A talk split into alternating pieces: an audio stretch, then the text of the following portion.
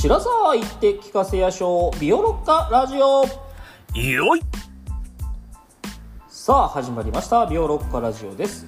この番組は私ラロッカが聞き手となり古典芸能オタクのビオリに他ではなかなか聞けない古典芸能の楽しみ方を聞いちゃいます。よろしくお願いします。えー今月はですね9月に行われた修山祭の感想ビオレ的感想ですねをはい。お送りしております、はい。で、えー前々回がそのうちの第1幕の、えーあ第1部の第1幕ですね。白露城物語、うん。で前回が2幕、うん。菅原伝授手習い鏡より寺子屋。はい。ということでおはい。送りしてきましたと、はい。で最初はですね当初の予定ではですね。第, はい、第1部で1個。で、ええ。約20分ちょっとぐらいかな、っていうふうに僕は打ち合わせでは聞いていたんですが、えーうん。合計すると今一第1部1幕で30分、はい。第 1, 一部2幕で30分。合計60分もう喋っております。はい。はい。まじゃあもうやめようもうあそれが悪いことじゃないですよ。それが悪いことではないんですけど、あのーちょっと、ちょっと聞いてた話と違うなということで。いやそう、うん。はい。俺もした話と違うなと思ってるよ。っていうのをちょっとね、あの、個人的に、あの、僕は嫌とかじゃないんですよ。全然嫌とかじゃないんですけど、うんうん。あの、長いなと。ちょ心構えからずれるとね、うん。そう、そうなんですよ。そうそうそう。ごめんなさいだから、何でもそうじゃないですか。うん、そうそうそう。あの、これ1そうそう時間かかりますよって言われて1時間かかったら、まあそんなもんかってなるけど、20分ですよって言って1時間かかったら、お、ちょっと長いぞみたいなのがあるので。申し訳ない、えはい。まあまあまあ、あの、まあその分ね、内容はぎっしり入っているところなので、あの、あの、何、なんだろうな。えー楽しんではいただけるんじゃないかなと僕は個人的には思ってるし、普通にあの内容として僕は面白いなとは、うん個人個人としてはですね思ってはいるのであの全然責める意図は本当にないんですけどちょっと聞いてた話と違うっていうところで、あのえークレームをつけてみた次第でありますと。やそうです。はい。はい。本当そうで反省はしてます。はい。後悔はしてないけど。はいはい。であのーもう一個ですね。全然ちょっと話変わるんですけど、うん。僕さっきねあのね何やったっけ？さっきじゃないや。前回ねあのー菅原伝授手習い鏡の話してる時にあのーエピソード13かな？うんうん。の寺子屋だの時の、あのー台本見てたんですよ、うんうんまあ、収録台本みたいなやつ。はいはい。あれちょうど1年前なんですねほとんどね。いやそうなんだね。1年前の10月に、えっと、オンエアなんですよね。あれはい確か。はいはいはいはい、で、えー今回また今10月ということでですね、うん。あのーほぼちょうど1年もうそんな経つんだっていうところであの一人でああそっか覚えてないわけだなとか思いながら。いやそりゃそうだわ。あそうそう。まあ見直してねあのーああはいはいにはもちろんなるんですけど、うん。あのーな細かいところとか全然覚えてねえなと思ったら、うん。そうか1年も前なのかっていういところで。やそっか。確かにちょっねとそう勝手に考えに 感慨深いなと思って浸ってました。いやー、はい。そうですね。うん確かにいやもう本当ねこんだけ続けられてるのはですねもう一人一人のね皆さんビオロッカーたちのおかげですよ。いや本当ですね。はい。もう、ん。そう。もうこのね別にもう人数じゃないんですよね。やっぱり聞いてくれる人がね、いるってだけでね。もちろん、うん、うん。もちろんねたくさんの人に聞いてほしいですよ。そりゃそりゃそうですよ、うんうんうん。そりゃそうですけど本当に今一人一人聞いてくださってる皆さんのおかげでねこれは成立してるなっていうのはありますのでもう、はいモモチベーション的な意味でね。おうんうん。主にモチベーション的な意味で、いや本当に。あうん。そうそう。あるので非常にありがたいなと思ってあのちょっと皆さんに改めてお礼を申し上げたいなと思いました。はい、本当ありがとうございます。これからも、まあ、頑張っていきたいと思います。はい。ちゅうことであのーなんだろうな。今回は第2部ということではい。第2部も1幕と2幕があるんですがはいさようでございます、えーまず、えっと、見立ての方をちょっと聞いてもいいですか？今回。今回というかちょっとこの、この、予算オーバーしまくったからちゃんと計画書出せって言われちゃったあ、そう、そうですね、い。いわゆるそういうことですね。はい。あの、はい。今回は、えっと、松浦の太鼓という、えっと、吉右衛門さんの当たり役が第1幕にありまして、はいはい。で、第2幕は、えっと、今回の新作、アゲハチョウつづれの面影っていう、まあ、吉右衛門さんの当たり芸を、まあ、詰め込んだ、まあ、要はレビューみたいなものを、えっと、幸四郎さんをひトップとして、まあ、金之助幸四郎をトップとして、まあ、若手たちで、まあ、こう、変わる変わる見せるっていう、この2つでしたね。うん。で、えっと、まあ、後ほどお話しするように、松浦の太鼓の主役が松本白鸚。えっと、吉右衛門のお兄さんです。はい。うんうんうんあの、幸四郎のお父さん。うんうんだえっと、幸四郎が襲名する前染五郎だったでしょ？で、そのお父さんの先代の幸四郎、九代目の幸四郎さんです。うん。だからまあ、えっと、ラマンチャの男とかね、ミュージカルでも有名になったし、まあ僕たちの世代だと、まあ一番、まあ、あの、あれだよね、あの、ドラマとかもたくさん出てらしたから、そ,、ねれでご存知の方もたくさんいるんじゃないかなと思います。うん、で、まあ、この白鸚さんが、えっと、弟の追善のために80歳なんだけど、今年で。へえ。80歳にしてす、ごい。すごいな、うん。この松浦の太鼓を初めて演じるっていうことなんですよ。うん。ほうほうほう。すごい。で、しかも、あの、チラシとかにも書いてあったように、えっと、劇中にて追善工場申し上げ候っていう風になってて、ああはいはい。えっと、芝居が終わったところで、えっと、松本白鸚、中村梅玉、中村家禄の3人が、えっと、お客さんに、えっと、手を合わせて、えっとうん、お辞儀をして、それぞれ個人の思い出を語るという、まあ、はあ。の、3部の中で一番そういう意味では直接的に追善のうんうんうん。色が濃い部でしたね。そのお話を、うん。ストーリーメインというよりは、今回はちょっとそういう部分もメインにしながらお話しして、なんとか20分ぐらいに収めたいなというふうに考え20分でいいんですか？てございます。大丈夫ですか大丈今なら夫です。30今なら30分って言えますけど大丈夫ですか？23分でお願いします。あじゃあ23分分かりました はい。まあまああのーじゃあ,、よろしはいくお願いしますはい、はい、あの、お話ししたいことをしようと思います。はい。まあ、とにかく眼目はそれですよ。80歳の、すごいうん本当にすごいなそれも小城さんが、まあえっと、歌舞伎では初役とか初役って言ったりするんだけど、をうん務めるというところでも、うんまあ、話題性があったんですね。うん。うんうんで、これはどんなお話かっていうと、これ忠臣蔵のお話です。うん。は初演はね、江戸時代なんだけど、あの、明治時代に大幅に書き直されて、登場人物は全部実名に変わってます。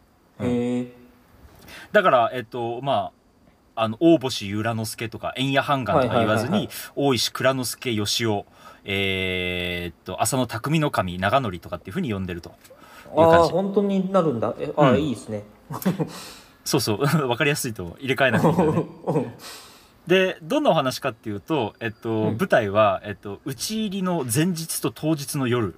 もうまさにその日なんです。うん。はいで、はいはい2場構成になってて、うん1場で、えっと、まあ、なんやかんやあって、2場で、えっと、吉良上野之助の隣に住んでいる、松浦静信っていう、えっと、まあ、ほとんど隠居した老人がいるんだけど、うんうんその人が、えっと、まあ、あの、松本白鸚さんが演じることになったんだけど、えっと、まあ、いると。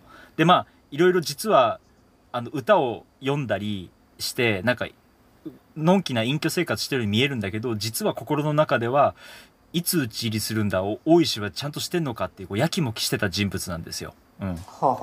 それがセリフの中で結構不満が爆発最後するんだけど、あうんその時に、裏の家から突然、ドンドンドンドンドンドンドンドンドンドンドンドンドンドンドンドンドンって陣太鼓が聞こえてくるっていう。うーんうん。あ、とうとう討ち入りをしたかって言って、ご老人なんだけどテンション上がって自分も甲冑着て馬に乗って行こうとするっていう話ね。うん。かわいいな。そう、だから可愛い役なんだよね。はいはいだね、吉右衛門さんって、あのね、時代物とか、やっぱり丸本物とかやらせたらもう本当一級だし、あの、江戸の世話物とかも本当に颯爽としたね、その、えっと、ここではまだやってないけど、あの、万随院長兵衛とかやらせたら本当にかっこいい江戸っ子なんだけど、やっぱり何よりもね、愛嬌があった人だったから、こういう役がね、ハマったんだよね。うん。ああなるほどねそう。だから腹に一物のある、けれども表は愛嬌のある、高校野みたいなちょっと気難しいやつみたいなのをこうやらせたら面白かったっていうのがまあこのお芝居なんだけどうんそれをまあ白鸚さんが演じたということなんですは。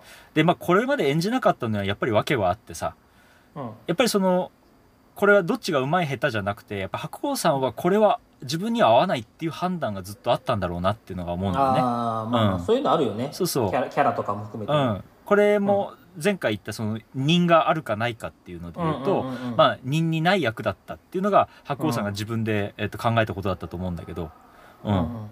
だから確かに見てるとああ吉右衛門さんだったらこうしたんだろうなっていう思わせるようなところやっぱりいろいろあるのね。まあまあうん。まあまあそれはね。そう、うんただねやっぱり80年伊達に俳優人生を送ってきたわけじゃないところがやっぱりあって。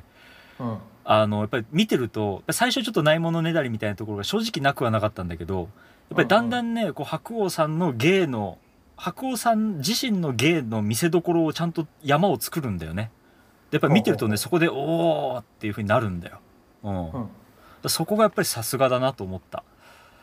僕はこの修山祭が16年前に始まった時ちょうど高校生でうん。あのちょうど自分でねあのお小遣いから歌舞伎座でお金払って見るようになった時なんですよ。うん。はいはいはいはい。だから本当に僕のこの歌舞伎を見るやつっていうのはこの修山祭と共にあってさ、うん。こう吉右衛門さんがやるなんだかわかんない難しいやつを見てうん。わかる気になるように頑張るみたいなのがこのまあ16はいはいはいはい。年間やってきたことだったんだけどまあおかげでいろんな楽しい芝居が見れたんだけどさまあそれが今回こうやって主役をまあ要は書いた公演だけどそこにこう白鸚っていうまた別の人生を別の俳優人生を歩んできた人がこう出てくるっていうのはやっぱりすごく感慨深いところがあったね。うん。うん、うんうんうんそいやこうそういうのいいよねなんう。か、うん。あのなんうまく言いづらいけどそういうの好きだなと思って、うん。まあ前まあいい悪い意味で言ったと思うけど、まあ要はゴシップの域ではあると思うのよこういうとこって。うんうんうんうんうんうんね、そういう外の話知らないで中だけ見て面白いかどうかっていうのがやっぱり大事だと思うのね。ううんんうんうんだけどそういう意味でもやっぱり面白かったのよ。ちゃんとうんそのあの盛り上げるしそのね歌の話になっててあの一人その赤穂浪士でもう貧乏な生活をしてるやつがいるのよ。それを中村梅玉さんが、僕大好きで中村梅玉さんが演じてるんだけど、その人がその歌の先生がいるのね共通の松浦、松浦公と。その共通の歌の先生とばったりね両国橋で出会うところが第一話第一話なんですよ。うん、はいはいはいはいでその時になんかもういたたまれなくなって貧乏生活してるからでその、えっと、歌の先生が、えっとね、上の句を読むんだよ。うん「年の瀬や水の流れと人の身は」っていうふうに歌うのね、うん、うんでそれに下の句をつけてくれって頼むんだよ、うん。そしたらその赤穂浪士のそのお大高大悟って言うんだけどあ大高源吾って言うんだけどその人が即興で「明日またるるその宝船」っていうふうに歌うわけね。うん。うん。でまあその歌が結構軸になるわけですよ。うん、でその大高源吾の妹がその松浦港に抱えられてるんだけど松浦港としてはいつまでたっても討ち入りしないからもう縁やあえ赤穂藩が赤穂浪士がみんな嫌いになっちゃって そう妹がいるのも嫌になってお前は感動だあお前はもう出てけっていう風になっちゃうっていうね、うんうんなるのよ、うん、そこあたりのその気難しいじじい感とかも まあこれはやっぱり吉右衛門さんと白鸚さんで見せ方は違ったと思うけどやっぱり白鸚のまあやっぱり組み立て方が面白いからさほんと嫌なやつで出てくるの。なんか話の通じない老害みたいなね、うん、それでその歌の先生をやってる。それが中村家六さん。さっき宮本武蔵を第一部でやってた中村家六が歌の先生やってんだけどそこでうん。まあその昨日あったっていう話をいろいろしていくところでこの歌を読むんだよ。あの、はいはい。こんな歌を読みましたよって告げるのね「年の瀬や水の流れと人の身は明日またるるその宝船」っていう、うんそれを聞いて松浦子がハッとするわけ。うん、この歌って、えっと、表面だけで見るとその年の瀬やね、そうほら討ち入りって12月14日だからさ、でうん両国橋にいるからよちょうどほらあの隅田川が流れてるわけ。うん。うん。うんだから水の流れと人の身はっていうので、まあ、赤穂浪士の辛さをちょっと投げかけてね、はいはい。そしたら下の句が「明日またるるその宝船」って、まあ、要は明日になったら宝船来たらいいなみたいな歌に聞こえるわけよ。うんううん。ん、だけど討ち入りが絶対あるって信じてる松浦港には明日宝船が来るっていうのは別の意味に聞こえるわけよ。ああ、なるほど。そう。宝船が来たらいいなじゃなくて明日宝船が来ますよって歌だっていうことがわかるわけ、うん、はいはいはいはいはい。それでそんな話になった瞬間にそのさっきの神太鼓を6つどんどんどんどんどんどんって6回の、えうん。えっと、音がずっと続いて鳴るわけよ、うん、うんうん。だこれは大石蔵之介と実は同じ師匠を持ってるんだけどその流派の太鼓の音だって気づいて俺も行くぞって言うっていうところになるわけね。すごいな。うん。そうそうそう。それで馬に乗って行こうとするとみんなやっぱり老人だから止めるわけよ。いやちょっと行かないでくださいそんなまあまあまあそう。もうバカ殿状態になってて。うんそしたらもう内とえっとキラの首を打った後に大高源吾があの有名なさえっと、中心蔵のあのハッピー姿でやってくるわけ。反転姿で。あの黒に白のやつでね、うんうん。それで、えっと、その歌を書いた短冊を実は自分が死んだ時のためにって言ってなぎな槍に刺してあのくくってたの。うん、ほう。でそれをその松浦公に渡して最後に、えっと、松浦公が「風流はここじゃ!」っていうところがまあ名台詞なんですよ。うん。それで最後に「褒めてやれ褒めてやれ!」って言ってこうわーってなって終わるっていう感じの芝居になるんだけどあのねあの松本白鸚ってね、まあ、僕はそこまで得意な役者では正直ないんだけど、この人ははねでもすごいなと思うんだけど声がね素晴らしいんだよね。あのねととにかくねまあもう年なんか関係なくもうねあのフルパワーで声を出した時のでかさがとにかく半端ない。はいはいはいはでその声の広がり方とかもそのキンキン耳に響くんじゃなくてもうなんかこうギュッて包まれるような感じなのね。うん、でその声で今のところを絶唱するからやっぱり「うわ打ち入りでよかった」みたいなこういいもの見たなっていうこう爽快感が生まれるんですよ。うん。うん。なるほどな。そう。そのね、まあ、わざとらしさとかがた多分あったりなかったりで吉右衛門ならそこにに単純なこう幸福感じゃないこう愛嬌とかをにじませたりとかいろいろこう多分やり方は違ったんだろうとは思うんだけどでもやっぱり面白かった見てていやーすごいなと思ったよやっぱり。うん単純になるほどね。80年ってすごいなその積み重ねが あるなと思うんだよね。うん、はいはいはい。すそうそれで褒めてやれ褒めてやれでこう絶唱してうんうん。それで木が入って3人の工場になってまあ3人の話がねまあもうすすり泣く声が聞こえるわけですよ。まあそれはねうん、このもう俺人たちそう。そうのこの3人だもんね。そうそうそう。もう俺も鼻水ジュルジュル涙ジョバジョバだったけど、うん。うん、っていうまあ感じでしたね。うん、うん。それで、えっと、第2幕は「アゲハ城つづれの面影」っていうタイトルになってて、うんそうさっき言ったレビューみたいになってるんですよ。うん。うんうんうんでアゲハ町っていうのはあの中村吉右衛門の家紋なのねこれああそういうことか。そう。それで、うんうんうん。えっとね平家の家紋でもあるのかな？確か。うん、うん。でまあそれをまあかけてやってるんだけどまあ本当ね若手も出るしあとえっとまあ幸四郎さんも出るしでうん。えっとどんな役どんな、えっと、演目を取り上げたかっていうともうラロッカも実は知ってる「籠鶴瓶」とか。ああ聞いたことあるよ。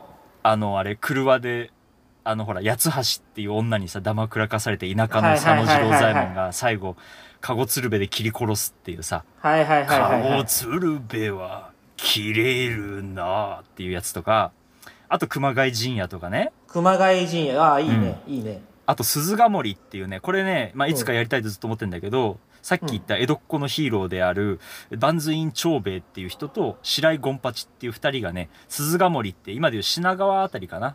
でうん出会う、真夜中に出会う話で。有名なセリフだとね「えっと、おわけのお待ちなせやし」っていうセリフがあって。ほう。ん。あのどっかで聞いたことあるかもしれないけど実はこれは万随長兵衛のはセリフなんだけど、あこっから出てるんだ？お多若いの分ここから出てると思う「おわけのお待ちなせやし」っていう有名なセリフからあのとうとうとね自己紹介をかっこよく七五調で江戸江戸弁でやるっていうのがあるんだけど。ああいいね。そう。でねその間に、えっと、播磨型のだんまりっていうのがあるのね。ほだんまりの話って前したかは忘れちゃったけどう、うん、あの、まあ、真っ暗闇の中で主要な登場人物たちが揃うっていう。ああれだ。うん。東海道四谷怪談やった時にだんまりの場面を教えたと思うんだよ。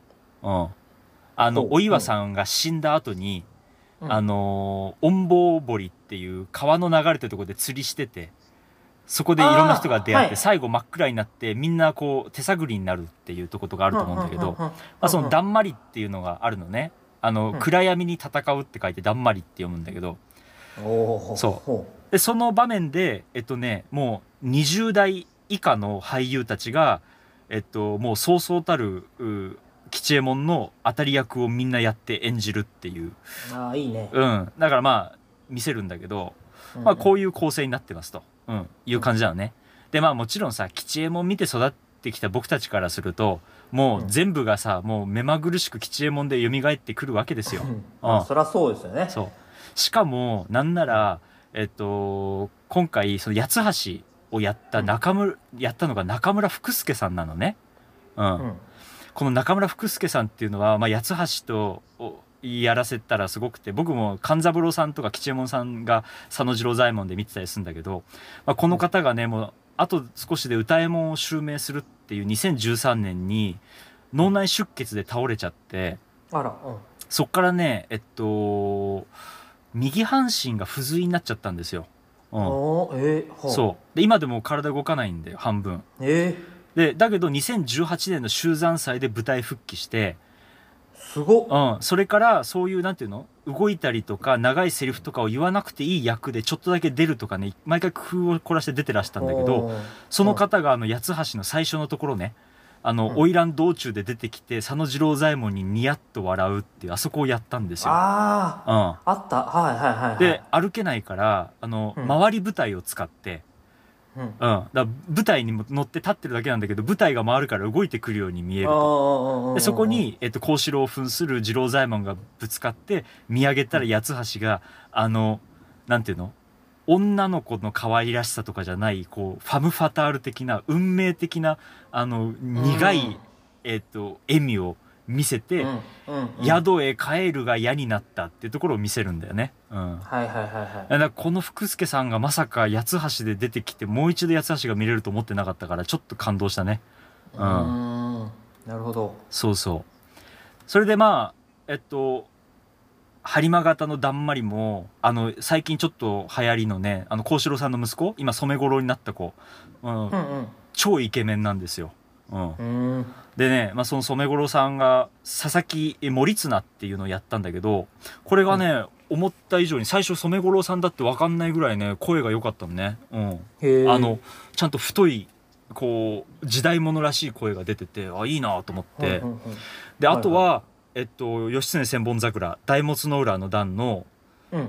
あの平知盛はいはいはいはい。も出てくるんだよ。あの真っ白の装束で銀の装甲冑に白の装束であのまさに今義経を攻めようとする格好ではいはいはいはい。出てくるんだけどそれをやったのがうん。中村え鷹之助さんっていうあの中村富十郎さんの息子で今ね2 2 3歳ぐらいかななんだけどうん。その人もねすごい良かったねうん。俺はその親父さんが見るの大好きだったから、まあ、そのひいき目もあんだけどもういつかね本当に鷹之助さんであの義経千本桜大物の浦見たいなって思うぐらい良かったね。うん、うんうんうん。だから23歳だからうん70歳ぐらいになるまで見てられるかなと思ってさ 自分、はいはうん、鷹之助さんがね、長生きしなきゃと思ってちょっと焦ったね。うん。こっから50年ね。そうそうこっから50年はでね、まあちょっと時間オーバーしてんだけどやっぱり。あと2分だけちょっと話させてください、あでいいうん。大丈夫ですよ全然いいですよ。で熊谷陣屋があるんですよ。うん。うん。で熊谷陣屋はねあの2つの場面を取ってきてて一つが物語っていう、あの要はあの無冠の太夫敦盛をどうやって殺したかっていう話を敦盛のお母さんと自分の奥さんの前で語るっていう前半の聞かせどころを幸四郎がやって、うんうん。まあ、そこってさ結構初心者向けではないわけ。難しいところだからねセリフがね。うん。うんうんうん。そこをわざわざこのレビューの中に選んだっていうのがやっぱりこう吉右衛門さんへの思いがこもってるなと思ったし、うん、なで最後は、いい。あの頭を反った熊谷が、えっと、幕外って言ってあの幕が閉まった後花道で一人三味線に送られてこうはけていくっていうところを両方見せるっていう感じになってるんだけどまあねその幸四郎さんがやって頑張ってやってんだけどやっぱりこっちは吉右衛門さんで思い浮かぶからさやっぱりまだまだだって 思っちゃうんだよね。それはもうしょうがないんだけど。そそれはしょうがないよそれは、うん。うん。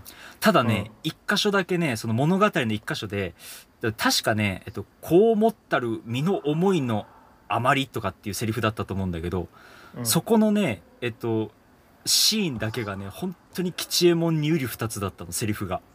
ほちょっと感動したよね。やっぱり、どんだけやっぱり吉右衛門のことを思って稽古をしたんだろうっていうのがこう分かったから、感動したし。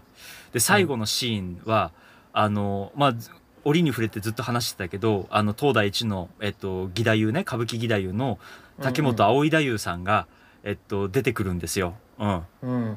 でしかもねその出方がかっこよすぎてあの、舞台真っ暗なのね、うん。そこであの舞台向かって右上のところに床があるんだけどうんそこに太夫と三味線が座るんだけどそこにさボーってさスポットライトが当たるんでそこだけ。はいはいはいそれで熊谷陣屋のところを歌い出すの。うん。うんもうね、俺はそれ見てもう涙を我慢してたんだけど、もう決壊したのね。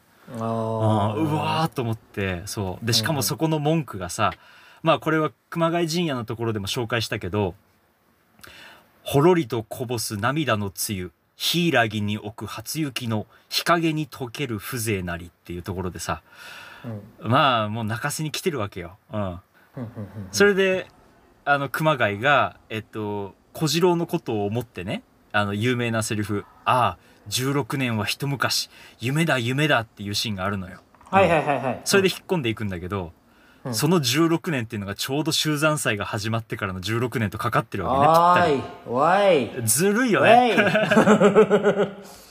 い。いやもうこれはやられたと思って。いやもうね俺は、うん、本当にもうちょっとその後1時間ぐらい放心状態で銀座の街を本当ボロボロなゾンビのように歩いてたけど。うん。まあそんな感じでしたわ。ああなるほどな。だ第2部が一番こうそういう意味では、うん、泣ける芝居だったね、うん。泣かせに来てるよね第2そうそうそう部ねこれ聞くだけでね。でもなんて嫌な気がしないのは泣いてんのは観客だけじゃなくて俳優たち裏方も全員だからね、ねこれがやっぱり追善だなと思ったよ。うん。うんうんうん。いやーなるほどな。やっぱそういうのが大事よね。このこのレベルの人になってくると。こういうのや,、うん。やらないとね。そうそう。で、みんなやっぱり体当たりに真摯にやってるしね、ごまかしなしで。うん。それがやっぱり良かったな。うん。なるほどないやーそういうことかだから2部に挟んでるのかそういうのをうん、かもしれないね。う。うんん3部は3部でまた最高の追善が待ってるんで、次回楽しみにしてください。はいお今回もう終わりでいいんですか？いや、ちょっと待って、もう、もう早く終わりして。早く終わりして。そろそろお時間ということで、はい、ビオロッカラジオはツイッターもございます。えー今回の話の追加情報などもつぶやいていきますので、ぜひビオロッカラジオで検索をしてみてください。えーまた、ペイング質問箱もございます。えー番組を聞いてのご質問ご感想をお寄せください。えー DM、えーメンション、ハッシュタグ、何でも大丈夫です。Twitter 関連いただけたら嬉しいです。それではまた次回、さよなら。さよなら